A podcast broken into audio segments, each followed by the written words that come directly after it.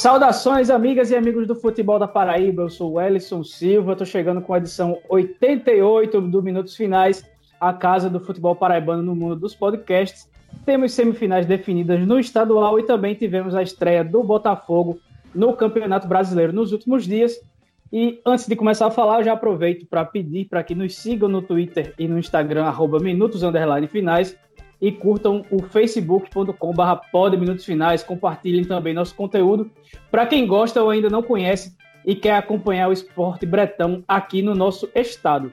Comigo hoje estão Iago Sarinho e Ademar Trigueiro para a gente resenhar sobre os últimos acontecimentos. Como é que vocês estão, pessoal? Tudo em paz, Alisson Silva, dentro das possibilidades, né? Vamos sobrevivendo nesse Brasil feito mais para matar do que para a gente viver, mas a gente vai levando aí enquanto pode, né? Pois é, vamos que vamos, né? Vamos lerear sobre Campeonato Paraibano, Campeonato Brasileiro que já se inicia e falar também um pouco sobre as dificuldades na qual alguns dos times paraibanos se colocam, especialmente visando a temporada 2022. A gente falou muito sobre isso aqui no nosso podcast, mas enfim, falta de aviso não foi, né? A gente fala sobre tudo isso. Pois é, sobreviver já é grande coisa, viu, Iago? Já é muita coisa no, no Brasil atual, mas agora a gente vai com aquela velha vinhetinha da banda Rasa Mato para a gente começar esse papo. O podcast Minutos Finais é a nova casa de discussão do futebol paraibano. Você pode ouvir onde e quando quiser. Basta ir no Spotify, Deezer, YouTube ou no site minutosfinais.com.br para ficar muito bem informado com as melhores opiniões sobre o futebol paraibano.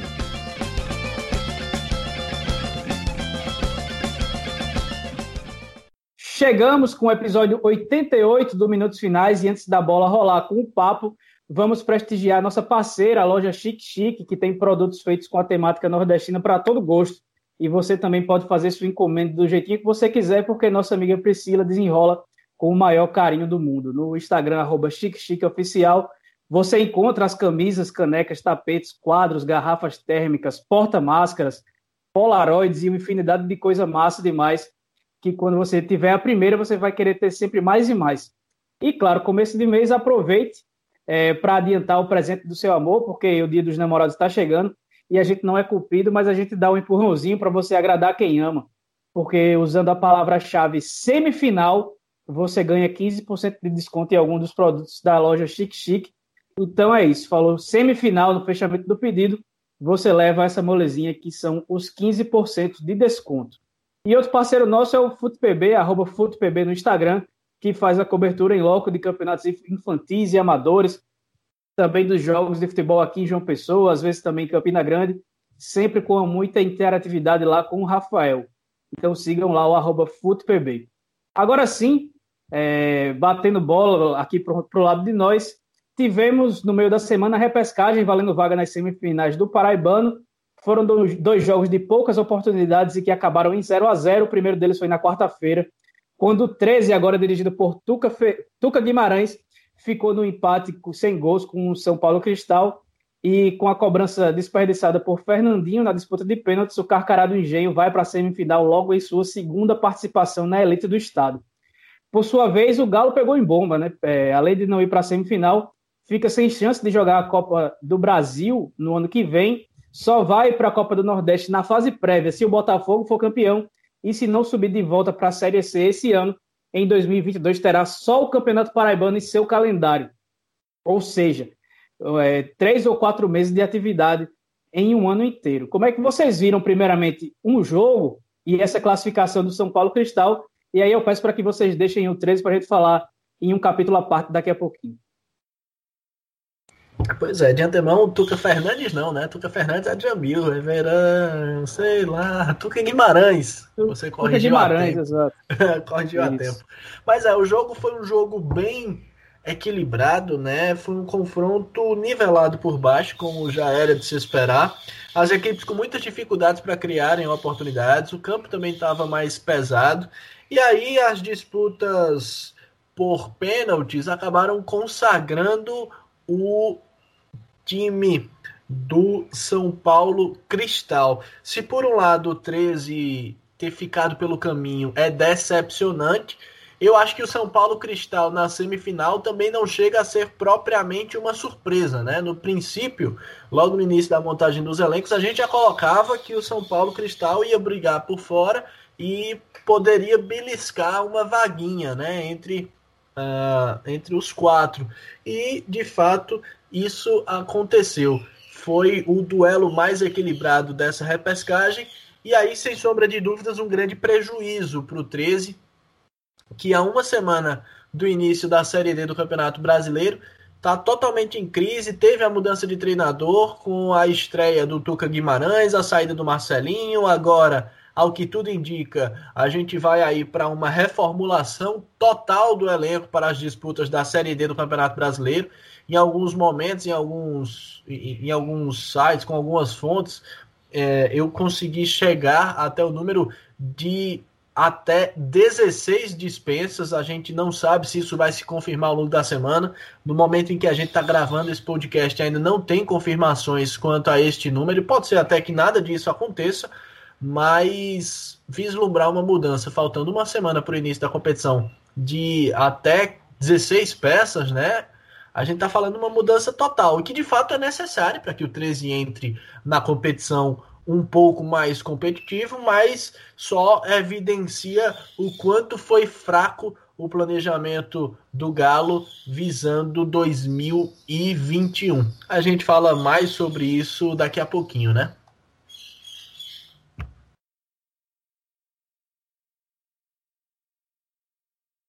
Então vamos dando sequência aqui. A gente já é, pode falar então um pouquinho mais do Galo a saída de Marcelinho era bem aceitável, né? Era um, era um trabalho que vinha, e eu acho que a única palavra que eu consigo usar para descrever é definhando, mas o presidente do clube, que aparentemente nunca erra, mandou o ídolo embora, ao qual recorreu há pouco mais de seis meses para que ele largasse sua aposentadoria e tentasse ajudar o time a não ser rebaixado na Série C, e nem o nome dele citou na entrevista de apresentação do Turque Guimarães. E além disso, ele ainda afirmou com todas as letras que a mudança de treinador geraria um ambiente positivo no presidente Vargas, o que se você levar o pé da letra, ele está revelando que existia algum problema de convivência entre o Marcelinho e o atual elenco. Para vocês, isso aí soa como normal, vindo de quem vem, ou ainda assim é uma falta de respeito com um, um ex-jogador e agora treinador que acaba sendo um dos últimos, dos últimos ídolos aí formados para o torcedor 13 anos?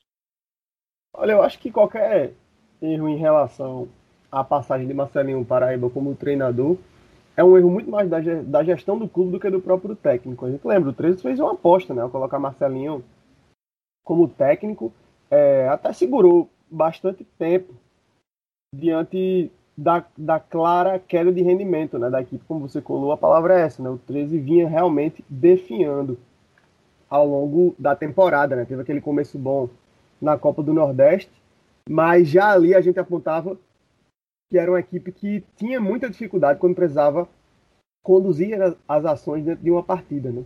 E, e quando chegou o Paraibano, onde o 13 teve, teve essa obrigação na maior parte dos jogos, justamente o time não conseguiu, não foi capaz de fazer isso, sucumbindo aí justamente nessa semifinal para um São Paulo Cristal com muitas limitações, mas bem organizado, bem arrumado, um bom trabalho que faz o Ramiro Souza lá, um time que paga em dia, né, que tem tranquilidade para se trabalhar, que não tem grandes dificuldades, além das suas limitações, mas suas limitações estão dentro do planejamento.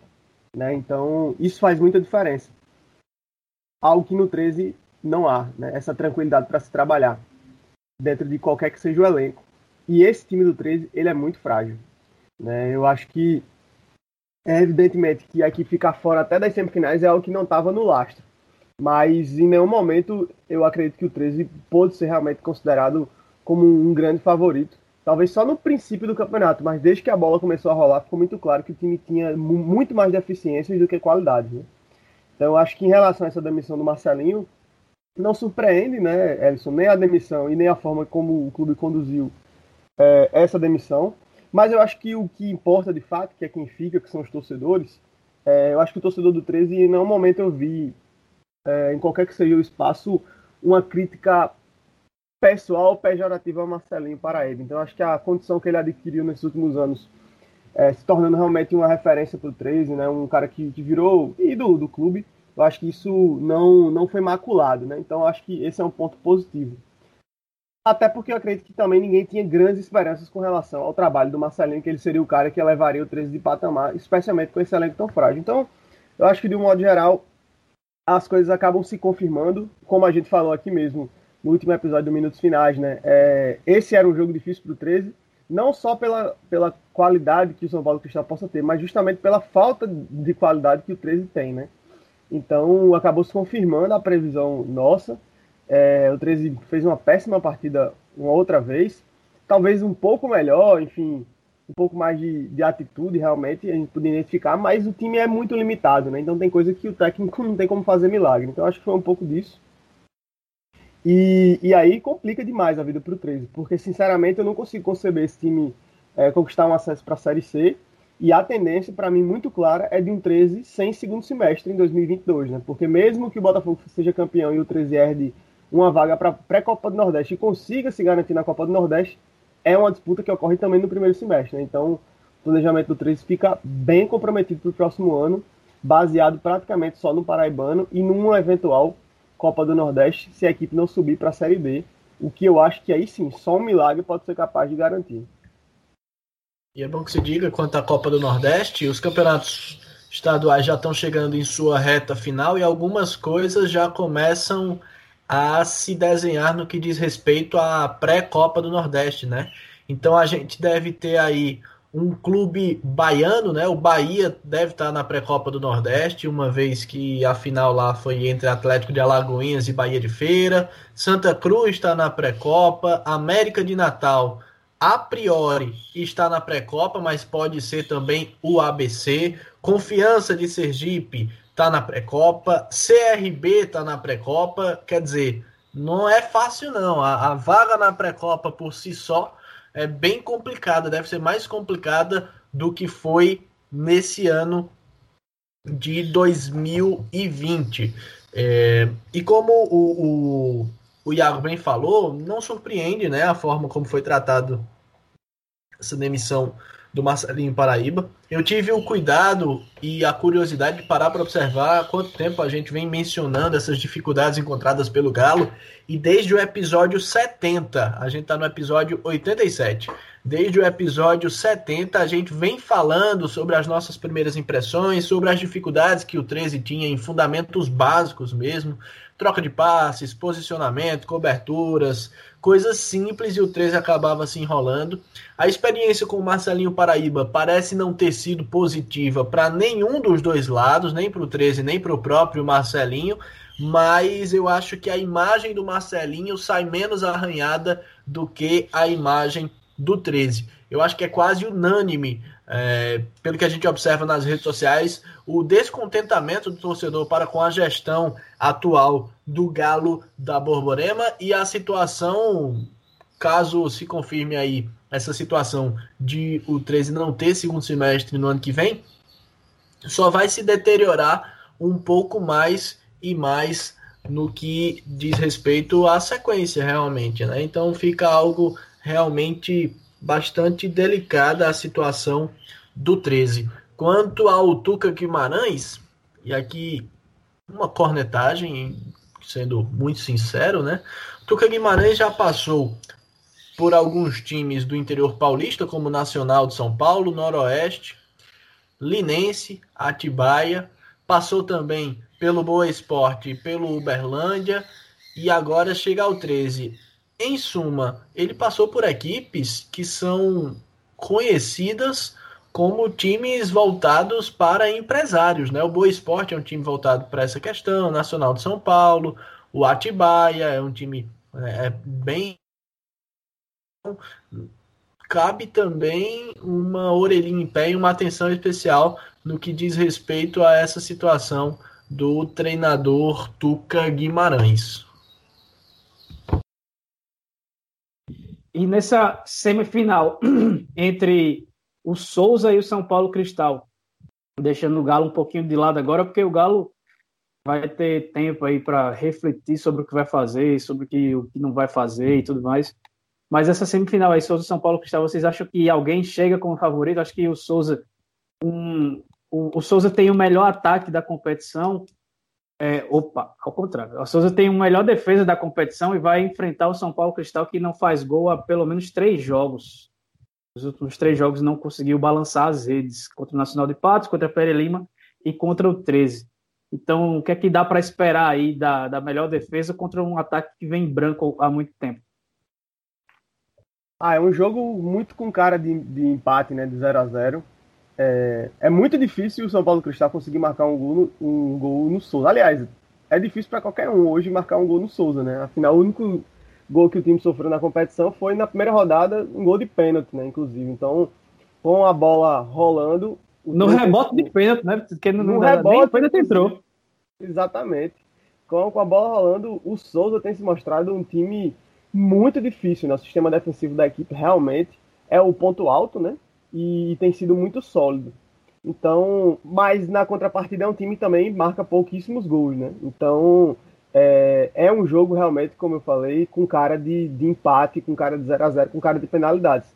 Mas para mim o Souza é favorito. É, essa partida vai ser às 16 horas, lá no Marizão. É, então isso tudo trabalha a favor do Souza.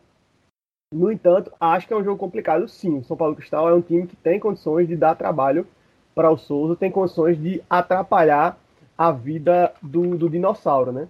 Então, acho que é um, uma partida que se pronuncia com uma equipe, sim, na condição de favoritismo, Souza, até pelo que fez na primeira fase, mas onde é, será necessário realmente que o, o, o Dino entre bem né, e, e, e, não erre. Né? Esse é aquele jogo que realmente é, é um mata só. Né? Então é só uma partida. Né? O Souza que venceu o São Paulo Cristal no, no encontro que tiveram né, na sexta rodada da competição.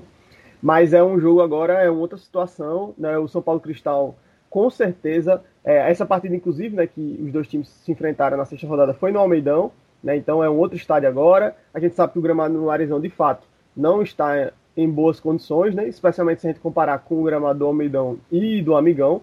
Então isso faz diferença, sim. E acho que o Souza, inclusive, como o melhor time, talvez possa até perder mais jogando no gramado do Marizão do que o próprio São Paulo Cristal. Né? Então, por todos esses fatores, acho que é uma partida que o Souza é favorito, porém, eu não me surpreenderia com esse jogo indo para as penalidades. E aí, meu amigo, na, nos pênaltis, capa todo mundo, né? Essa questão da penalidade em si é algo que merece uma reflexão à parte, né? Porque nós já tivemos dois, os dois jogos, né? Os dois matas até aqui decididos nas penalidades e de fato é uma possibilidade que não há de ser descartada quando se trata de Souza e São Paulo Cristal, porque como o Iago bem falou, o Souza tem uma defesa, um sistema defensivo muito sólido, mas por outro lado, o São Paulo Cristal também tem talvez o melhor e mais experiente atacante do campeonato paraibano, que é o Leandro Cearense. Talvez não seja o mais letal, mas certamente é o que tem mais história dentro dos atacantes do campeonato paraibano, os atacantes ativos no campeonato paraibano nesse momento. E aí realmente é um jogo que pode se desenhar para essa situação da disputa por pênaltis, só que isso, de certa forma, talvez escancare. O quanto o regulamento do Campeonato Paraibano poderia ter sido visto com mais carinho, né, com mais cautela, com mais zelo, porque o, o Souza, como a gente bem disse, tem a melhor, teve a segunda melhor campanha, perdão, teve a melhor campanha do primeiro turno, a melhor defesa, é um time com, com muitas qualidades, é, e de repente, numa situação como essa, pode acabar deixando a vaga é, da final escapar por estar se tratando de um jogo único e coisa e tal. É o regulamento. Não, talvez não seja o mais justo, mas é o regulamento. Eu acho sim que o Souza é favorito.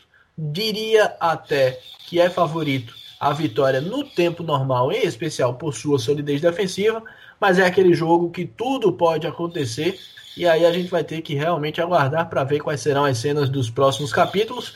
O fato é que quem quer que seja dos dois que chegue à grande final, não deixa de ser um grande feito, não deixa de estar acima das expectativas que outrora era criado para eles e que, sem sombra de dúvidas, será fato de grande comemoração, porque a gente vai ter ou Souza ou São Paulo Cristal com vaga assegurada na Série D do Campeonato Brasileiro e também disputando a Copa do Brasil em 2022. Ou seja, é um dinheirinho extra, é uma renda extra para esses clubes em 2022 que com certeza será muito bem recebido.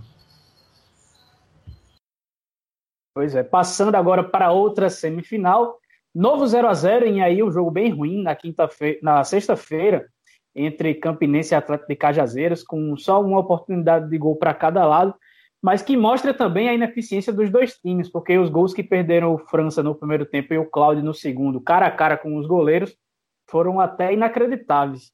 E aí brilhou a estrela do Mauro Iguatu, que é ídolo do Nacional de Patos, do 13, e que eu não vou dizer que não é merecido, mas são só três jogos com a camisa rubro-negra.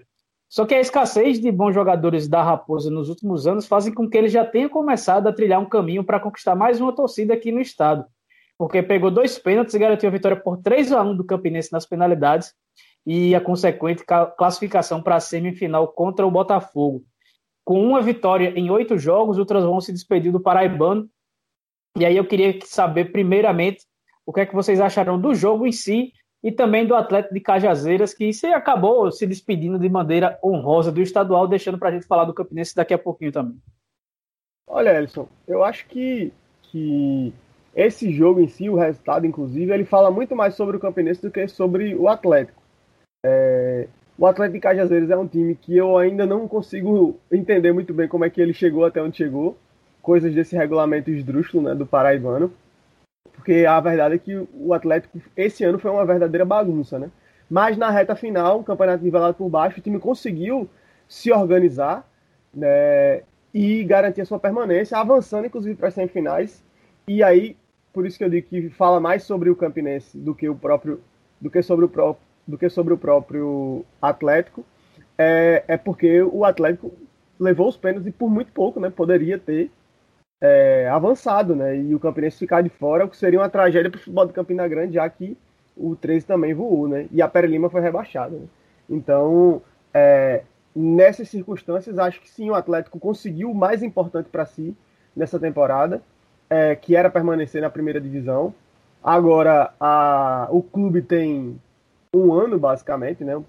Ou pelo menos um semestre inteiro, para tentar se reorganizar, para tentar construir um planejamento melhor né, para no ano que vem retornar, porque o time conseguiu realmente escapar do que seria o grande prejuízo, que seria um rebaixamento. Né? Então, nesse sentido, acho que o Atlético é, pode e deve comemorar quase como se fosse um título, porque a expectativa que se tinha em relação à equipe era do rebaixamento, mas no final das contas o time quase chega na semifinal. Né? O que, aliás, seria uma grande injustiça, né? O futebol tratou de corrigir essa injustiça que seria ter o Atlético de Cajazeiras na semifinal por tudo que fora feito, não apenas no Campeonato Paraibano, mas no planejamento para com ele como um todo, né? Não é de se esquecer que vocês têm essas contas melhor do que eu, essa contabilidade mais bem feita do que eu. O Atlético teve sete treinadores, né? Visando o Campeonato Paraibano Teve quatro mudanças de técnico nas quatro primeiras rodadas, se eu não estou enganado, e espaço aqui aberto para que vocês me corrijam. Mas seria de uma grande injustiça, não contra o Campinense, mas contra o campeonato, contra o futebol paraibano como um todo, se o Atlético e Cajazeiras, em meio a todo esse rebuliço, estardalhaço que foi o planejamento visando a competição, se o Atlético tivesse chegado entre os quatro e tivesse na briga aí correndo até ah, entre aspas, né, correndo risco, com possibilidade até de chegar numa final de campeonato, né? Com a bola rolando, o Atlético abdicou de jogar, foi bem defensivo, teve a melhor chance do jogo na primeira etapa, é bem verdade, com um gol perdido pelo França, inacreditável, mas de resto foi um time que abdicou de jogar, jogou com aquela filosofia apenas de se defender. Na segunda etapa, praticamente não passava do meio de campo. Campinense eh, tentava, mas tinha muitas dificuldades para criar oportunidades, para furar esse bloqueio defensivo feito pelo Trovão Azul. Quando conseguiu construir essas oportunidades, não teve capricho na finalização.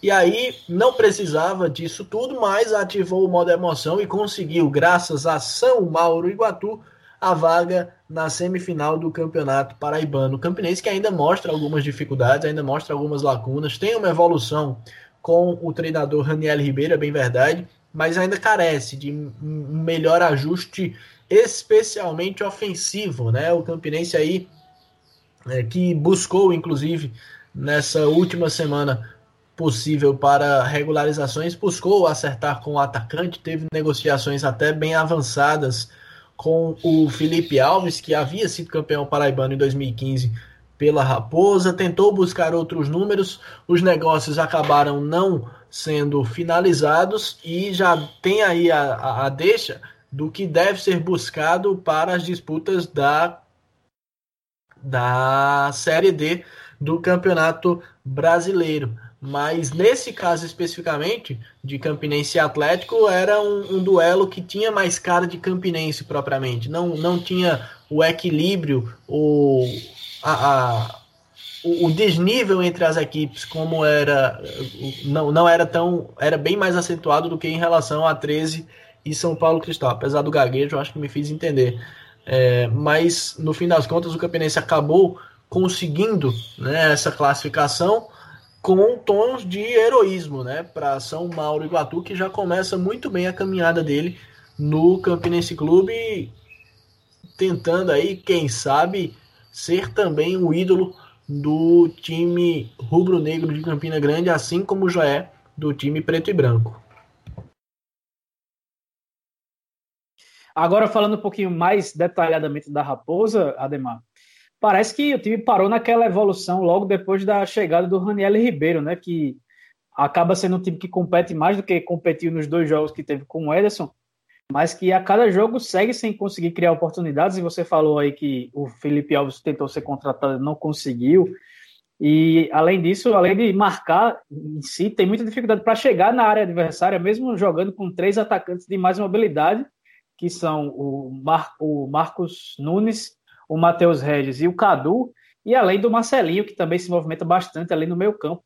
Mas para criar uma chance acaba sendo quase que um parto ali para o time rubro-negro. Como é que você acha que chega a Raposa na semifinal e acha se dessa maneira é, consegue ser competitivo contra um Botafogo que tem um elenco mais forte, apesar de não ter demonstrado grande futebol assim durante a maior parte do ano? Bom, respondendo primeiro a segunda questão, eu acho que o Campinense chega à semifinal podendo ser competitivo mais pelo formato da competição do que pela força do elenco em si, porque se a gente for comparar peça a peça, o elenco, o time do Botafogo, o conjunto do Botafogo é bem melhor que o do Rubro Negro. Mas se a gente viu no meio da semana o Atlético do Cajazeira sendo competitivo contra o Campinense, por que não o Campinense? É, é, porque o Campinense não seria competitivo contra o Botafogo? a, o formato, a formulação do Campeonato Paraibano permite que todas as equipes acabem sendo competitivas e aí o, o, a, a, ideia de ser um jogo único, tendo um empate, mesmo que sem gols, levando as disputas para os pênaltis, deixa todo mundo na briga. Jogo fácil não é, mas acho que, que, que tem jogo de modo geral, sim.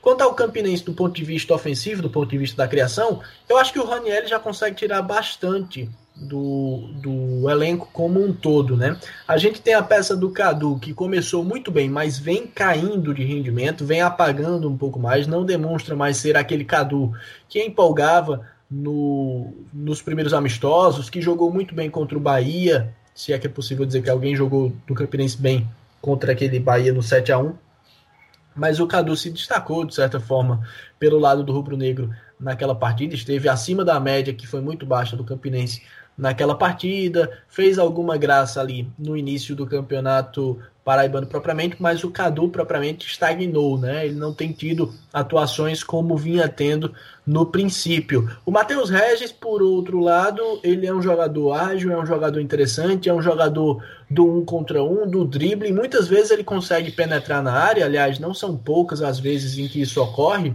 Só que quando ele entra na área para fazer aquele cruzamento para trás, ele baixa a cabeça e bota o pé de qualquer forma e acaba não acertando nesse passe, acaba tendo a ausência da, do, do posicionamento correto do atleta que deveria receber a bola e por aí vai, né? E quanto ao Marcos Nunes, é o melhor uh, marcador do Campinense no Campeonato Paraibano, anotou quatro tentos, mas também não é, é, é uma boa opção para o elenco. Talvez não seja o camisa 9 ideal para o rubro-negro. Então eu acho que a questão está muito mais ligada ao nível técnico uh, que existe no setor ofensivo propriamente do que ao treinador Raniel Ribeiro, que conseguiu dar uma organizada na casa talvez, entendo eu, e até não apenas para a sequência do Campeonato Paraibano, para essa semifinal e uma possível final, mas para a Série D como um todo, o Campinense precisa de algum ajuste ofensivo por ali e de repente a chegada de um atacante realmente de um camisa 9 seria muito bem vista por ali e poderia elevar os níveis de atuação não apenas de uma peça, mas do setor como um todo. Eu acho que seria uma, uma, uma contratação, uma situação que deva ser muito observada com bastante carinho pela cúpula do Rubro Negro, que aliás a gente já sabe que, que é, né? Tentou acerto com Felipe Alves, não deu certo, a gente sabe que outros nomes foram sondados. Eu acho que existe sim uma lacuna ofensiva a ser preenchida por ali e que isso viria a trazer mais soluções de qualidade para o time do Campinense. Saindo um pouco agora do Campeonato Paraibano, no sábado o Belo estreou na Série C de 2021 do mesmo jeito que vem acontecendo desde 2015 para cá, sem vencer. É, o time ficou no 0 a 0 com o Ferroviário de Francisco de A, um jogo bem sonolento e sem poupar ninguém para a semifinal de, de quarta-feira. O Botafogo mostrou um repertório bem limitado, o time engessado, muito lento. Gerson Guzmão colocou, promoveu né, a volta de Marcos Aurélio ao time titular colocou o Fred no lugar do William Machado na zaga, o Luan Lúcio no ataque, fazendo dupla com o Elton Felipe. O Juninho foi escalado como segundo volante junto com o Amaral, que ganhou a vaga de titular ali no meio campo. Ô, Iago, você que esteve lá mais perto, na beira do gramado do Almedão, como é que você viu esse jogo e o desempenho aí desse time, desse novo Botafogo que vem sendo escalado pelo Gerson Guzmão? Olha, primeiro, acho que é importante a gente avaliar algumas das mudanças que ele fez, né? basicamente o time teve duas mudanças importantes. Uma foi a saída do Daniel Felipe, né, que havia jogado na partida contra o Atlético, para o retorno de Fred como titular. É, acho que de modo geral o Fred foi bem. Na segunda etapa ele deu uma cansada. A outra, a outra modificação, essa realmente foi mais surpreendente, foi a saída do Bruno Menezes, inclusive da, da entre os relacionados. Né? Nem foi para o estádio. Aliás, nem foi para o jogo. Confesso que não sei precisar se ele estava ou não lá no Almeidão. A gente sabe que o Bruno recebeu uma proposta, né? É, ao longo da semana que se passou, é uma proposta para jogar no Paraná. E essa proposta é possível para o atleta. Agora, o clube, é, de acordo inclusive com o próprio Salles, né, que é o executivo de futebol, conversei com ele ontem sobre isso. Ele me disse que não, que, que, que a, o fato do Bruno não ter sido escalado ontem não estava ligado a uma eventual contratação tinha sido de fato uma opção técnica. Aí eu não compreendo muito bem porque ao longo da semana o Gerson Guzmão elogiou o desempenho do Bruno, né? Então realmente algo um pouco estranho. Eu não, eu não vou duvidar se ao longo dessa semana, estamos gravando aqui o episódio no domingo, quem estiver nos ouvindo é, já tenha visto ou passe a ver uma negociação do Bruno Menezes, né? E aí o time jogou com o Amaral e Juninho no meio campo. Eu aí esperava que na ausência do Bruno Menezes fosse o Pablo, né? Mas a gente sabe que Juninho e Marcos Aurélio são concursados no Botafogo, então não, se eles puderem jogar, eles vão jogar. é um pouco disso. Mas assim, no primeiro tempo o Botafogo foi bem. Acho, de um modo geral, o jogo foi, foi, foi bom, apesar do 0 a 0 né? Mas o Botafogo foi superior ao Ferroviário. Era um adversário que se previa muito difícil. Né? Eu acho que o Botafogo conseguiu ser superior. É, criou algumas oportunidades boas. Já né? teve uma chance muito boa com o Elton Felipe, que ele acabou desperdiçando, né? chutando em cima do goleiro mas ele foi muito bem, inclusive, nessa primeira etapa. Acho que o Botafogo é, foi superior ao Ferroviário de um modo geral, pensando no jogo também, é, na maior parte dos 90 minutos. Mas ficou muito latente, Ellison, Ademar, é, a ausência que faz ainda um centroavante para esse time. Eu acho que essa é uma posição que o esquema do Gerson Guzmão ele, ela, ele necessita. Né? Ontem você tinha no Botafogo o Luan Lúcio e o Elton Felipe jogando pelas alas, conseguindo chegar em vários momentos na linha de fundo, mas na hora do cruzamento não tinha ninguém para se antecipar a zaga e conseguir marcar os gols, né? Faltava realmente a opção dentro da área para que o time pudesse marcar. Então eu acho que essa realmente é uma deficiência. A gente lembra que o Rafael Barros se, se lesionou na segunda-feira, né? Nos treinamentos. A ideia era que ele de fato pudesse ser estreado nesse jogo contra o Ferroviário. E agora o Botafogo está em busca de novo de um jogador para a posição, né? E cada vez mais vai ficando difícil. Como a gente já falou também em outros episódios, o Botafogo, depois do Paraibano, deve promover uma boa quantidade de dispensas. Eu acho que pelo menos uns cinco jogadores devem ser dispensados. E isso deve abrir um pouco de teto para novas contratações. Né? Até porque para o Paraibano não dá para escrever mais ninguém. Mas, de um modo geral, você me perguntou sobre o jogo. É... Eu acho que a gente pode afirmar que o Botafogo foi melhor que o Ferroviário, mas é, não dá para dizer que o empate foi injusto, especialmente porque na segunda etapa o Botafogo teve uma queda de rendimento, o time claramente cansou, é, e aí o Ferroviário passou a dar mais a bola para o Botafogo e jogar nos contra-ataques, e teve algumas oportunidades onde poderia ter chegado ao gol, né? Foi bastante perigoso. O próprio Gerson Guzmão fez essa avaliação no final da partida. Mas, de um modo geral, foi um jogo onde o Botafogo poderia ter vencido. Se tivesse que ter um vencedor, acho que o mais justo seria o Botafogo. Mas o empate também ficou de bom tamanho diante do que foi a partida um Botafogo que precisa ainda de um centroavante se quiser é, realmente pensar em algo mais na Série C do que apenas a permanência.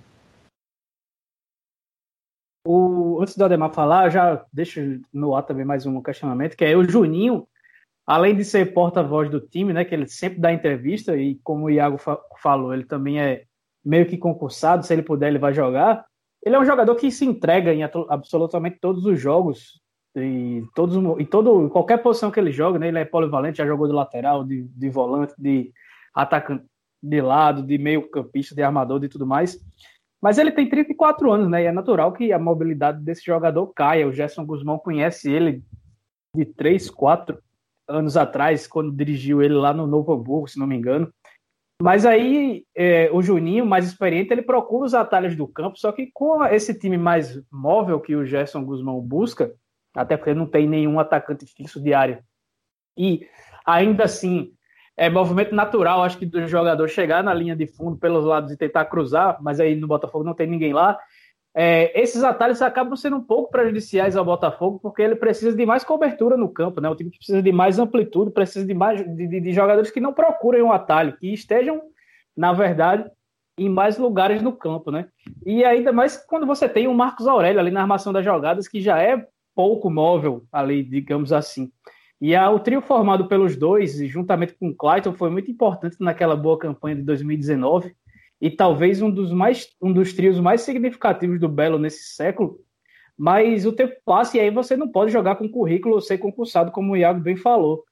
Para a semifinal e para a sequência da temporada, seria o momento de voltar com Bruno Menezes, com Caio Wilker, para fazer com que esse meio-campo seja um pouco mais ágil, mais ágil e mais móvel já que o atacante de, de, de, área não chegou ainda e é muito complicado que chegue, porque o Botafogo está pagando dois que não estão jogando, dois que não são tão baratos assim para, para o orçamento do clube, pelo menos nessa temporada, né? Ou, e, e, aí, colocando o Bruno Menezes e o Caio fazer um time um pouco melhor, é, mais parecido com aquele mais, que time que foi mais móvel e que praticamente não, não deixou o Atlético de Cajazeiras jogar ou vocês acham que essa formação que ele utilizou no sábado é, precisa de mais tempo de jogo para encaixar melhor? Olha, Ellison, eu, eu, eu acho que a, o retorno do Bruno Menezes, para mim, é uma necessidade. Acho que o Pablo também tem que ser titular nessa equipe. Para mim, Pablo é o jogador mais regular do Botafogo desde o começo da temporada. Até, até hoje, ele não fez nenhum jogo ruim. Não foi brilhante, mas também não fez nenhum jogo ruim. E é um cara que dá qualidade para saída de bola também. Então, é, agora, o Caio Wilker, para mim, realmente, é, o Marcos Aurélio, eu concordo. Até falei nisso, é um concursado. Eu acho que o Marcos Aurélio não está mais entregando o que se espera dele, o que já entregou em outras ocasiões. Acho que o Botafogo precisa ter um meio campo que possa, no mínimo, botar alguma pressão no Marcos Aurélio. Mas esse meio campo não é o Caio Wilker. Eu acho que, para mim, é um jogador muito limitado também. Ontem entrou no segundo tempo, né, no jogo contra o Ferroviário, errou, eu, eu, fiz essa conta, ele errou seis passes seguidos, né? E não tô falando de uma inversão de bola, tô falando de um passe de dois metros, cinco metros, né? Então, isso quebrava o ritmo do time em vários momentos. Ou seja, foi um cara que entrou dar, justamente para dar mais velocidade do que Marcos Aurélio, mas não consegue dessa velocidade porque ele não tem qualidade técnica, ou pelo menos não conseguiu apresentar isso até aqui. Fora que é muito estabanado, enfim, leva cartão direto, né? Nem tô falando daquele episódio contra o 13, onde foi expulso quando o jogo começou, né? Então, assim, eu acho que de repente o Botafogo nem, nem, nem, nem acredito que eu vou dizer isso, né? Mas o Botafogo e o Pisa jogou algumas vezes dessa forma. Talvez nesse momento o Botafogo é, tenha mais opções para jogar de repente com três volantes. Né? Eu acho que você pode ter um meio campo que dê mobilidade de saída do jogo, de jogo. Se você pensar um meio campo com Amaral, Bruno Menezes e Pablo de repente, e aí você dá ao Clayton uma maior mobilidade para ele poder flutuar, jogar como falso 9 de repente, né? E tendo o Luan e o Elton nas pontas. Talvez fosse essa uma opção. Acho que eu testaria essa possibilidade no Botafogo, porque acho que seria um time mais leve e que ao mesmo tempo teria uma estrutura defensiva coesa, porque o Amaral já comprovou que é aquele cão de guarda que todo técnico quer, que já foi o Rogério em outros momentos, mas com muito mais qualidade é, na saída de jogo. É um jogador que dá fluidez também ao meu campo. Então, eu penso que talvez no Botafogo essa fosse uma lógica mais, mais fácil de aplicar, porque de fato não acredito que o Caio, que o Caio possa ser esse jogador que vá trazer essa solução. A diretoria do Botafogo, e aí a informação, está na busca por esse novo atacante, né, por um centroavante que possa suprir essa necessidade e também desejam o meu campo. Há o entendimento, sim, que o Marcos Aurélio é um jogador importante, é, é um cara que, que, que tem a identificação com o clube e tudo mais, mas que até por a gente estar tá falando de um campeonato que é longo, né, são 18 partidas, na primeira fase, né, foi a primeira nesse sábado, o Botafogo vai precisar de ter uma opção boa para ser um substituto ou realmente para brigar por posição contra o Marcos Aurélio. Então, eu acho que pelo menos o meio-campo e um centroavante devem vir para o Botafogo assim que o Campeonato Paraibano se encerrar.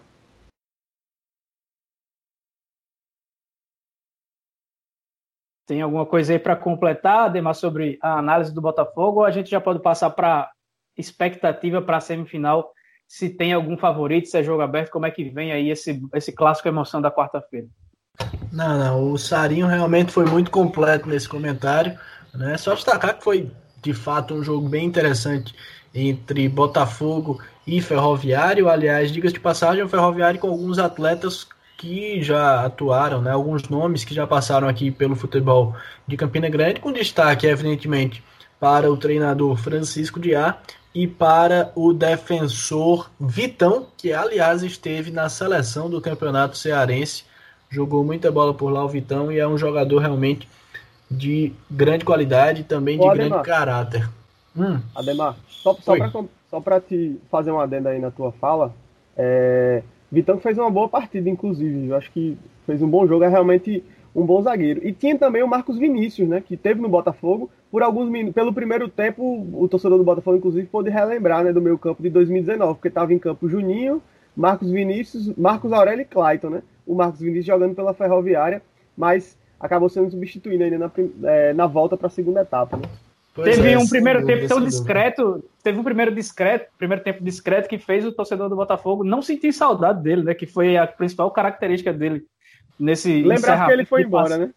É, é, exatamente. Lembrou bem, né? É verdade. Para não deixar ninguém saudosista, né? Que ele, geralmente chega o pessoal saudosista. Não, Marcos Vinícius, Marcos Vinícius, Marcos Aurélio, Clayton, Juninho, isso aí que era meio campo bom, mas aí lembrou agora porque Marcos Vinícius foi embora. Ele jogou exatamente a mesma coisa que vinha jogando no Belo, né? exatamente, exatamente. Mas é, mas é bem isso, né? Destacar realmente a participação do Vitão e do Francisco de A e ficar evidentemente na torcida para que o Botafogo consiga encaixar. Apesar de ser um time que para os padrões do Campeonato Paraibano, como eu mencionava há pouco, tem um elenco mais forte, tem um conjunto mais organizado, tem mais opções, tem mais soluções. É um time que ainda carece de alguns ajustes, né? Não é o time letal, o time perigoso de anos anteriores. O nível como um todo do Campeonato Paraibano este ano de 2021 está mais baixo e, consequentemente, o de todas as equipes tem sido dessa forma. O Botafogo de 2021 não é mais o Botafogo de 2020, de 2019, enfim. Faltam alguns ajustes para que ele possa ser ainda mais competitivo no que diz respeito às disputas da Série C do Campeonato Brasileiro e que, diga-se de passagem, a própria imagem, digamos assim, né, os ares de uma Série C são bem diferentes dos ares de um Campeonato Paraibano. Vocês cravam o Botafogo como favorito para a semifinal de quarta-feira?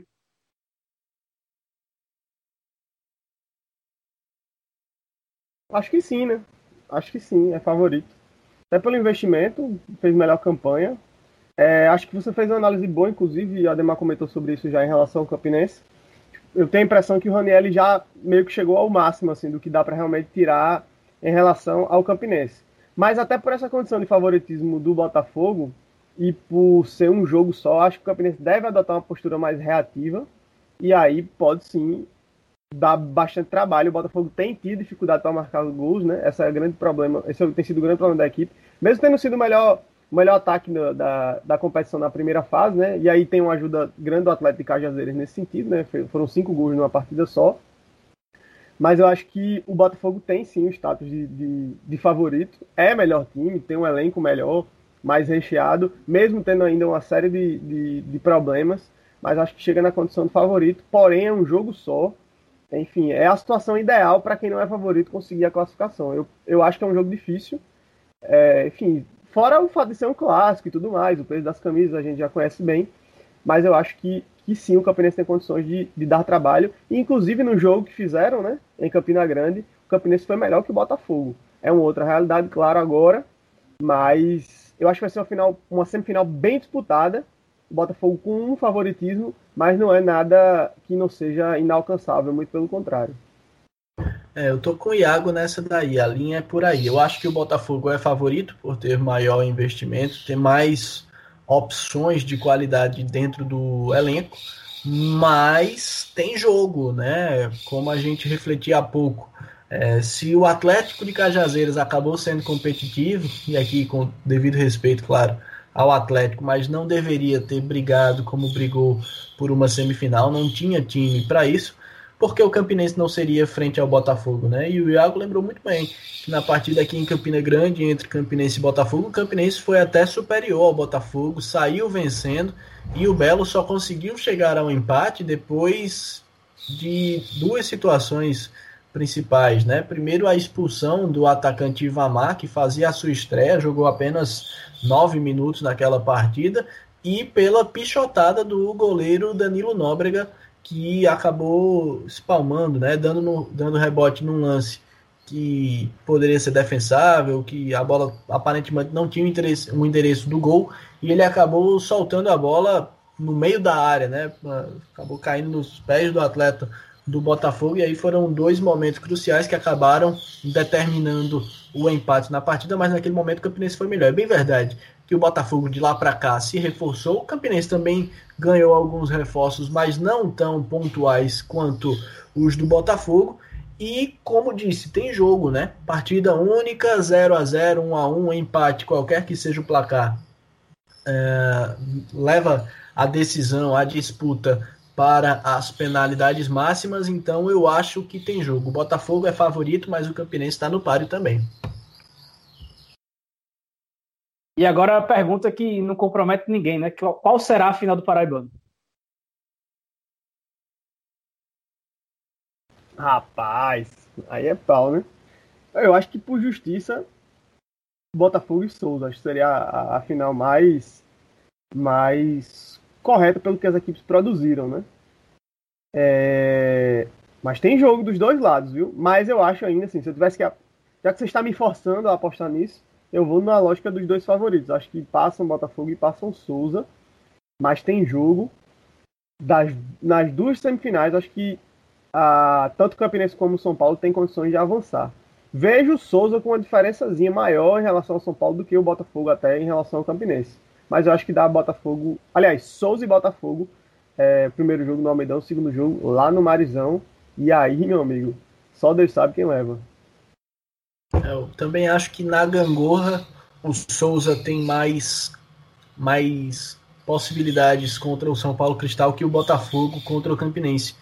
E aí, por ser bairrista e para fazer diferente do Iago, eu vou de Souza e Campinense relembrando aí a final de 2012 do Campeonato Paraibano, mas é um jogo, ambas as partidas são muito muito abertas, né? Se tivermos São Paulo e Campinense, São Paulo e Botafogo, Botafogo e Souza, qualquer que seja a final, é, não, não seria de todo surpreendente. Talvez o São Paulo Cristal seja um pouco acima realmente do que se era esperado, acima das expectativas, mas as outras equipes é, fizeram bem as suas participações na competição. O Campinense perdeu apenas a primeira partida, jogou também é, pelo Campeonato Paraibano, né? Isso, o Campinense perdeu a primeira partida. O Souza não perdeu, aliás, perdeu apenas para o Botafogo, empatou com o próprio Campinense. As três equipes foram as únicas que superaram a marca dos 10 pontos na primeira fase.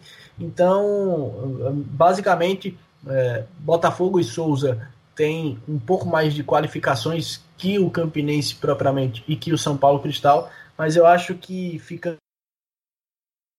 entre Souza contra Campinense ou Botafogo, o Campeonato Paraibano vai estar sendo decidido com justiça. Acho que mais justo com o Botafogo do que com o Campinense, mas não acho que seria nenhum absurdo vislumbrar o Campinense na final.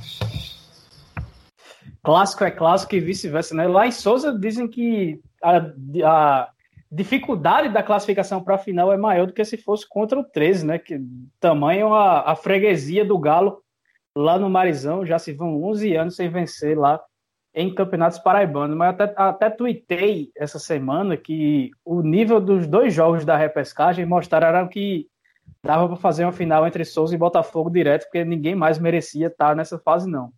Então, para mim, a, a, decisão do Paraibano vai ser entre Souza e Botafogo, como o Iago falou, primeiro jogo em João Pessoa, e o Souza decide em casa por ter uma melhor campanha, mas isso aí a gente vai saber no, no episódio da próxima quinta-feira quem acertou e quem Oi. errou. Oi. Um, de, um detalhe importante para a gente relembrar é que esse jogo de semifinal vale vaga para a Copa do Brasil, né? Vale bufufa boa para 2022, né? Então tem esse caráter a mais. Para o Botafogo, por exemplo, é a prioridade máxima nesse momento é conquistar essa vaga, né?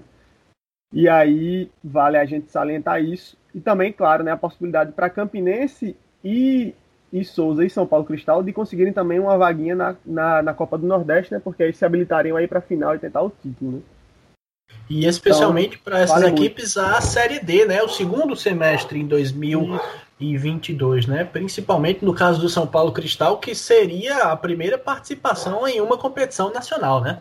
Então já imaginou aí o São Paulo já estrear em competições nacionais com Série D e com Copa do Brasil? Seria um bom negócio lá para o Carcará do Engenho. E que, diga-se de passagem, é um time que tem suas contas bem em dia, então não teria problemas com bloqueios judiciais, etc. O dinheiro viria líquido, né?